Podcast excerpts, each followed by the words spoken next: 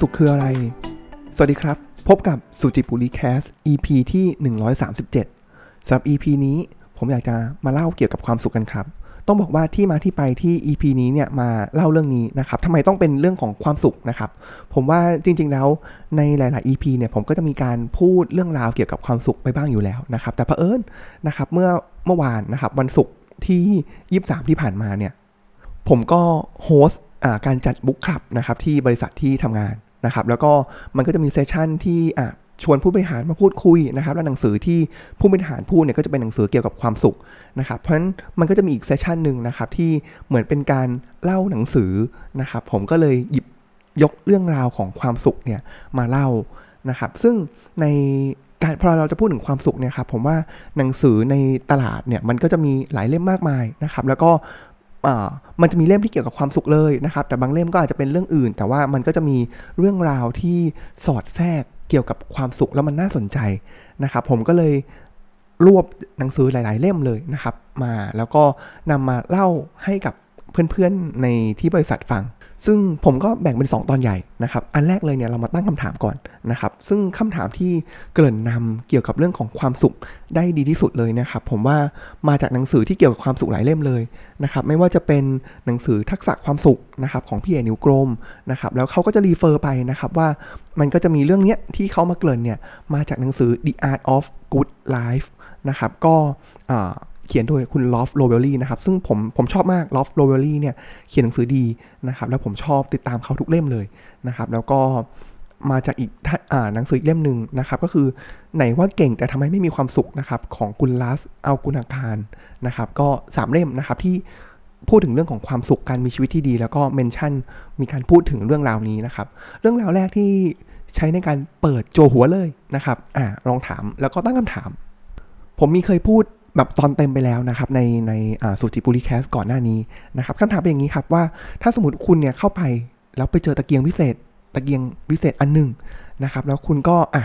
ตามโปรเซสเลยขั้นตอนเลยนะครับ ก็คืออะถูตะเกียงนะครับ แล้วก็จะมียักษ์จีนี่ออกมานะครับยักษ์จีนี่ก็จะถามนะครับว่าถ้าคุณขอพรได้ 3 ข้อ คุณจะขออะไรบ้างก็คือให้พรให้พรได้ 3 ข้อนะครับ ซึ่งในหนังสือเนี่ยครับเขาก็จะบอกนะครับว่าเอออันเนี้ยมันคือเป็นการทดลองเชิงความคิดนะครับ แล้วก็เหมือนมีอาจารย์คนหนึ่งเนี่ยไปตั้งคำถามเนี้กับลูกศิษย์นะครับ แล้วก็ส่วนใหญ่คำตอบที่ได้นะครับ ก็จะเป็นไม่พ้นเรื่องของหน้าที่การงาน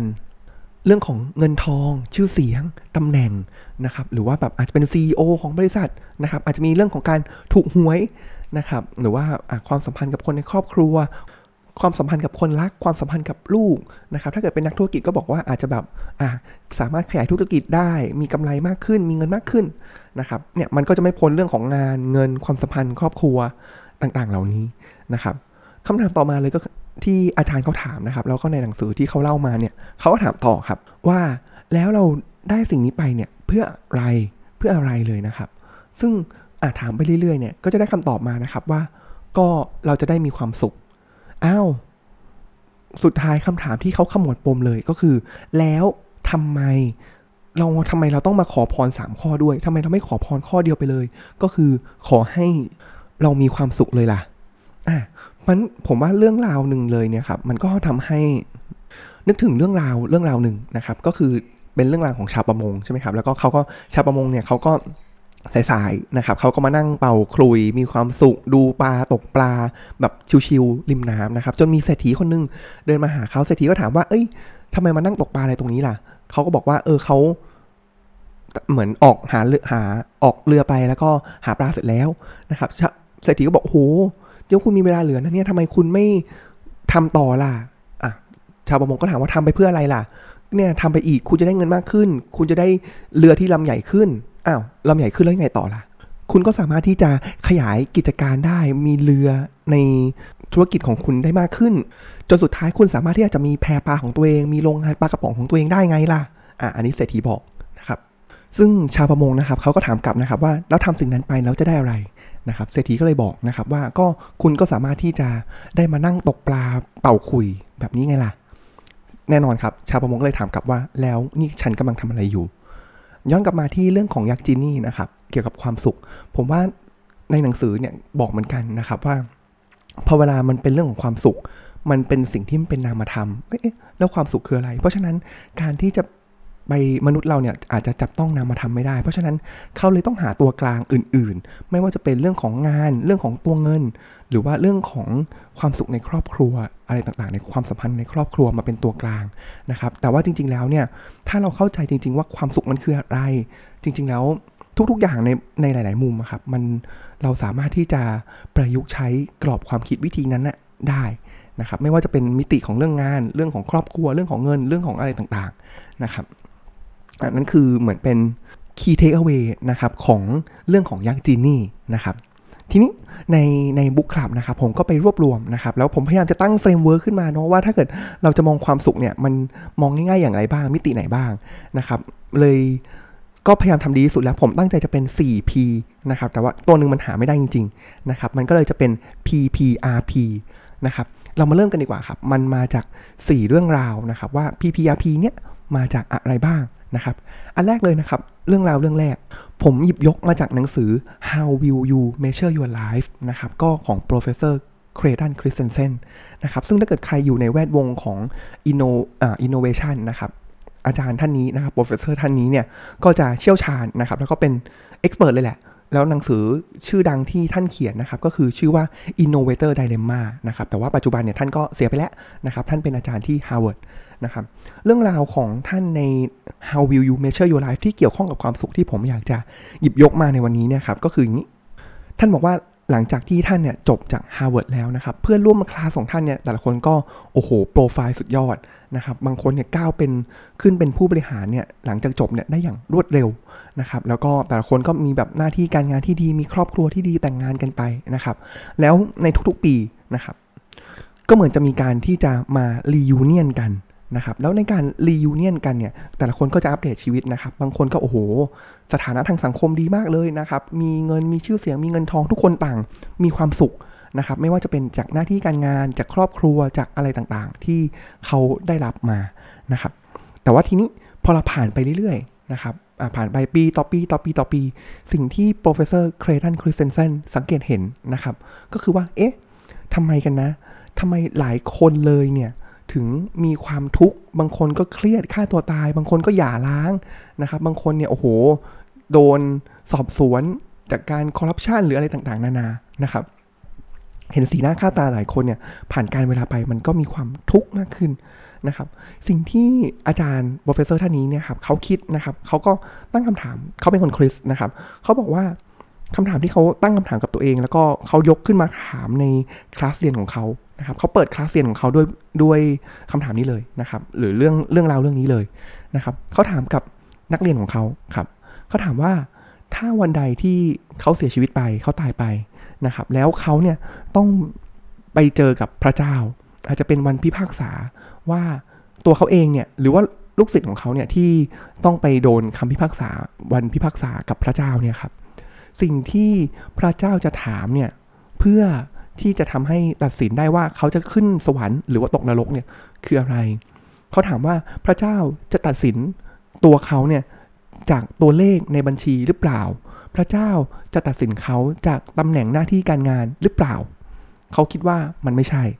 สิ่งที่พระเจ้าจะทำก็คือ เขาอาจจะไปยกคนในคนหนึ่งที่ตัว professor เนี่ยเคยเจอมาในชีวิตคนในคนหนึ่งเลยนะครับ ยกขึ้นมา แล้วพระเจ้าก็จะตั้งคำถามเขาครับว่า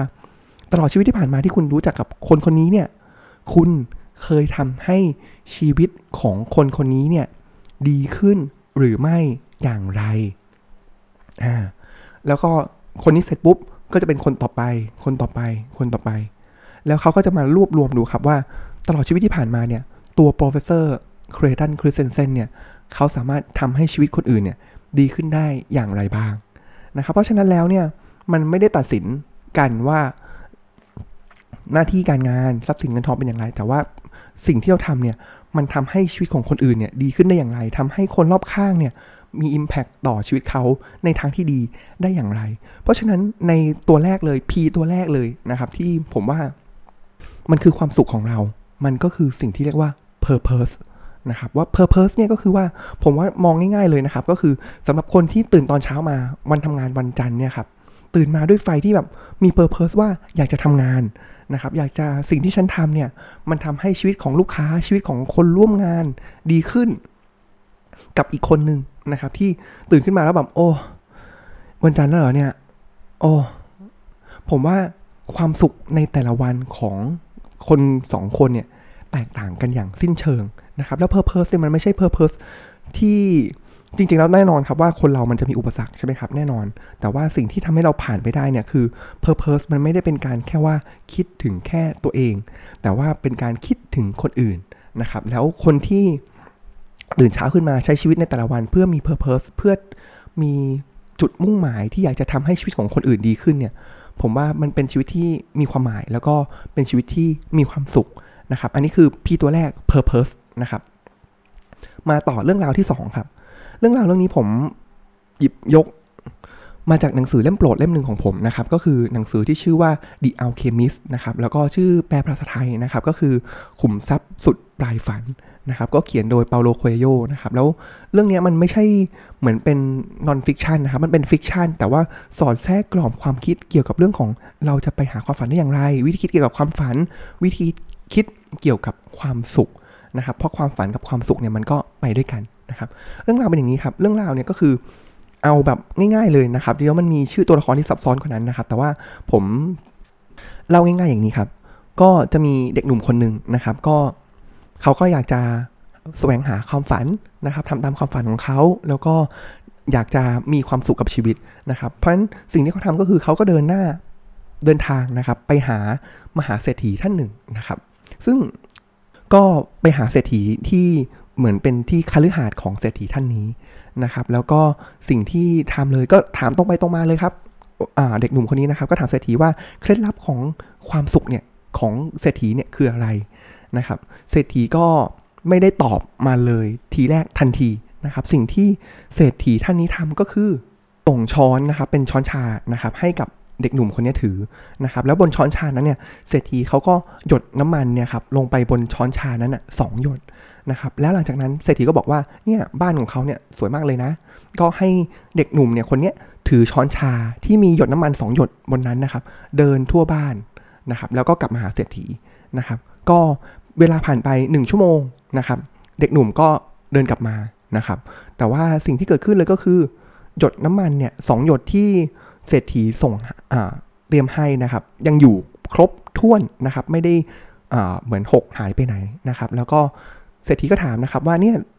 บ้านของเขาเนี่ยคุณเห็นไหมว่ามันมีงานศิลปะ มีงานประติมากรรมชั้นยอด จากศิลปินระดับโลกเนี่ยมากมายที่มันสวยงาม แล้วคนแต่ละคนที่มาเนี่ยจะชื่นชมกับสิ่งนี้ดื่มด่ากับสิ่งนี้มากนะครับแล้วในแต่ละมุมเนี่ยเขาก็จะมีการจัดสวนที่สวยงาม มีพันธุ์พืช ไม้นานาชนิดจากหลากหลายประเทศ หลากหลายที่นะครับ มีเสียงดนตรี มีกลิ่นหอมนะครับ แล้วก็มีรูปอะไรต่างๆ เนี่ย มันสวยงามเนี่ย เด็กหนุ่มคนนี้เห็นไหมนะครับ ซึ่งเด็กหนุ่มก็บอกว่า เออ ฉันไม่ได้เห็นเลยนะครับ ฉันมัวแต่พวงกับตัวน้ำมันสองหยดบนช้อนอยู่ ทีนี้ครับสิ่งที่เศรษฐีบอกก็คือ อะ ให้เด็กหนุ่มเนี่ยเดินอีกรอบหนึ่งนะครับ แล้วก็เดินแล้วก็เสพกับ สิ่งต่างๆ ที่มีอยู่เสพสิ่งศิลปะนะครับ ชื่นชมดื่มด่ากับมันนะครับ คราวนี้จากหนึ่งชั่วโมงรอบแรกนะครับ คราวนี้เด็กหนุ่มหายไปนานหลายชั่วโมงเลยครับ แล้วก็กลับมาด้วยความตื่นเต้นแบบรู้สึกแบบหน้ายิ้มมีความสุขอิ่มเอิบมากเลยนะครับ แล้วก็เล่าเลยครับว่าโอ้โห รูปภาพรูปนี้มันสวยอย่างนั้นอย่างนี้นะครับ มุมนี้มีกลิ่นอโรมาดอกไม้ นานาพันธุ์มันสวยมาก แต่ว่าสิ่งที่เกิดขึ้นก็คือ หยดน้ำมันสองหยดเนี่ยมัน หยดหายไประหว่างทางนะครับนะครับ มันก็เป็นบทเรียนนะครับ จากนั้นเนี่ยตัวเศรษฐีเขาก็เริ่มขมวดปมนะครับว่าสิ่งสำคัญเลยก็คือ ในการที่คนเราจะมีชีวิตอย่างมีความสุขนะครับ สิ่งที่เราต้องทำก็คือ รักษาบางอย่างที่สำคัญ ซึ่งอาจจะไม่ใช่แบบเหมือนเป็นความสุขที่สามารถสังเกตเห็นได้นะครับ แต่ในขณะเดียวกันเนี่ยก็ให้ enjoy กับโมเมนต์ enjoy กับสิ่งรอบตัวนั้นด้วยนะครับ เพราะฉะนั้น สิ่งที่สำคัญคืออะไรครับ ที่ต้องรักษาก็คือหยดน้ำมัน 2 หยดนั้น ซึ่งเปรียบได้กับความฝันของเรา หรือมันอาจจะเป็น purpose ในชีวิตของเรา ในขณะเดียวกัน การที่เราจะมุ่งหน้าไปหาความฝันของเราเนี่ย ระหว่างทางเนี่ย ก็ให้หยุดแล้วก็ดูด้วยว่ามันงดงามอย่างไรนะครับ เพราะฉะนั้น 2 อย่างมันต้องประกอบกันนะครับ ขาดสิ่งใดสิ่งหนึ่งไปไม่ได้นะครับ ถ้าเกิดเราจะ enjoy แต่โมเมนต์ทุกอย่างเลยเนี่ยครับ แล้วสุดท้ายแล้วชีวิตเราจะไปทางไหนล่ะ นะครับ กับอีกอันหนึ่งคือเรามุ่งมั่นปรารถนาที่จะทำความฝัน แต่ทุกวันเนี้ยเราไม่ enjoy กับสิ่งรอบตัวเลย มันก็อาจจะเป็นความทุกข์ได้ ถึงแม้ว่าเราจะทำตามความฝันได้แล้วก็ตามนะครับ อันนี้ก็เป็นเรื่องราวที่2นะครับ ก็คือตัวที่ 2 ตัว P นะครับ ก็คือ present นะครับ ก็คือ enjoy moment ที่อยู่รอบตัวในปัจจุบันนะครับ เมื่อกี้มี purpose แล้ว present แล้ว อันต่อมานะครับ ผมว่าอันนี้อาจจะเป็นเรื่องราวสั้น ๆนะครับ ผมว่าหลายคนเคย เคยฟังนะครับว่ามันจะมีงานวิจัยที่ยาวนานที่สุดนะครับในโลกของมหาลัยฮาร์วาร์ดนะครับว่าด้วยเรื่องของความสุขนะครับ แล้วก็โอ้โหยาวขนาดไหนก็คือ ผมว่าเป็นการทดลองเป็นงานศึกษาที่ยาว 7 80 ปีเลยนะครับ แล้วก็คนกลุ่มทดลองเนี่ยก็ประมาณ 700 กว่าคนนะครับ สิ่งที่เขาทำก็คือไม่เป็นไรเลยนะครับ เขาก็เก็บข้อมูลของคนกลุ่มนี้ ประมาณ 70-80 ปีนะครับ ไม่ว่าจะเป็นมิติของเรื่องของสุขภาพทางกายนะครับ ก็มีการตรวจร่างกายผลตรวจร่างกายนะครับ สุขภาพใจนะครับ แล้วก็เรื่องของความสัมพันธ์ เรื่องของหน้าที่การงานต่างๆนะครับ แล้วเขาก็ดูเทรนด์ไปเรื่อยๆนะครับ ซึ่งโดยสรุปเลยนะครับก็คือ ตัวที่เป็นปัจจัยสำคัญนะครับ ที่มีผลต่อความสุขเลยนะครับ ก็คือเรื่องของความสัมพันธ์กับคนรอบตัว หรือ ในตัวที่ 3 นะครับ เมื่อกี้ PP และอันนี้อาจจะเป็นตัว R นะครับ ก็คือ relationship นะครับ จะเห็นได้เลยว่าคนที่มีความสัมพันธ์กับคนรอบตัวที่ดีเนี่ย จะเป็นคนที่มีความสุขมากกว่า ซึ่งผมว่าอันนี้แหละก็ตรงไปตรงมานะ เหมือนกับ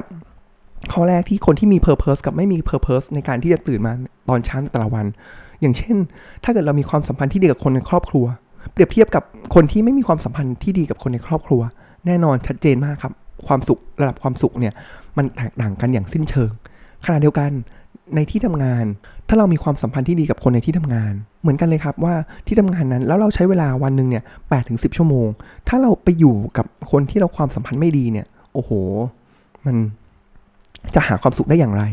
นะครับ เพราะอันนี้ตรงไปตรงมาเลยนะครับ ก็คือเรื่องของ relationship และก็หัวข้อสุดท้ายนะครับ ในแง่ของความสุขที่ผมขมวดปมมาในตอนที่เล่านะครับ ก็คือว่า ผมยกเคสนี้ขึ้นมาครับว่าอาจจะเป็นพุทธศาสนานิดนึงนะครับ แต่ว่าผมว่า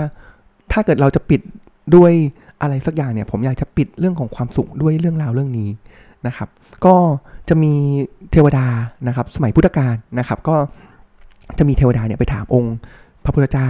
นะครับ ว่าเอ๊ะการที่เราจะมีความสุขก้าวหน้าในชีวิตมีชีวิตที่งอกงามเนี่ย มีหลักธรรมหรืออยากจะให้ท่านสอนหรือให้แนวทาง ซึ่งสำหรับคารวาสนะครับ หรือว่าเพราะเทวดาถามให้กับทักคารวาสคนเราทั่วไปนะครับ สิ่งที่ท่านตอบนะครับ แล้วก็เป็นหลักธรรมหมวดหนึ่งเลยนะครับ ก็คือสิ่งที่เรียกว่ามงคลสูตร 38 ประการนะครับ ซึ่งก็จะเป็นหลักธรรมว่าด้วยการที่เราจะก้าวหน้าในชีวิต แล้วก็มีชีวิตที่อย่างมีความสุขในแบบวิถีของปุถุชนคนทั่วไปนะครับ ในหลักการ 38 ข้อเนี่ยมันก็จะ ปกติแล้วเนี่ยต้องบอกว่าหลักธรรมที่ท่านสอนเนี่ยครับมันจะแบบจากง่ายไปยากจากหยาบเนี่ยไปละเอียดนะครับแรกๆก็อาจจะเป็นแบบไม่คบคนพาลคบบัณฑิตนะครับแล้วก็ไล่มาเรื่อยๆนะครับทำบุญทำทานนะครับแล้วก็มาถึงเรื่องของการเป็นอดคนอดทน มีความกตัญญูนะครับฟังสมณะนะครับฟังทำไปตามการบ้างนะครับแล้วก็ละเอียดมากขึ้นเรื่อยๆ จนถึงหมวดสุดท้ายนะครับ4ข้อสุดท้ายนะครับมันเป็นหมวดของจิตใจนะครับ ข้อสุดท้ายเลย หรือ 2 ข้อสุดท้ายที่ผมจำได้นะครับ ก็คือมีเรื่องของความที่บอกว่าจิตไม่โศกก็คือไม่ทุกข์นะครับ จิตที่ไม่ถูกกระทบโดยโลกธรรมนะครับ แล้วก็อีกข้อหนึ่งก็คือจิตเกษม หมายความว่าอะไรครับ หมายความว่าท่านบอกนี้ท่านบอกว่าในในคำอธิบายนะครับ ก็คือจริง ๆ แล้วเนี่ยมนุษย์เราเนี่ยมันในความเป็นจริงเลยเนี่ยครับมันจะมีทั้งเรื่องราวที่เราพอใจ แล้วก็เรื่องราวที่ไม่พอใจเนี่ยมันเข้ามาตลอดเวลานะครับ แล้ว ความเหมือนพอเราพอใจใช่ไหมครับกราฟความสุขเราเนี่ยมันก็จะพุ่งขึ้นพุ่งสูงเลยนะครับในขณะเดียวกันเนี่ยถ้าเราเจอในสิ่งที่เราไม่พอใจนะครับความโศกนะครับหรือว่าโลกธรรมเนี่ยโลกธรรมก็คือ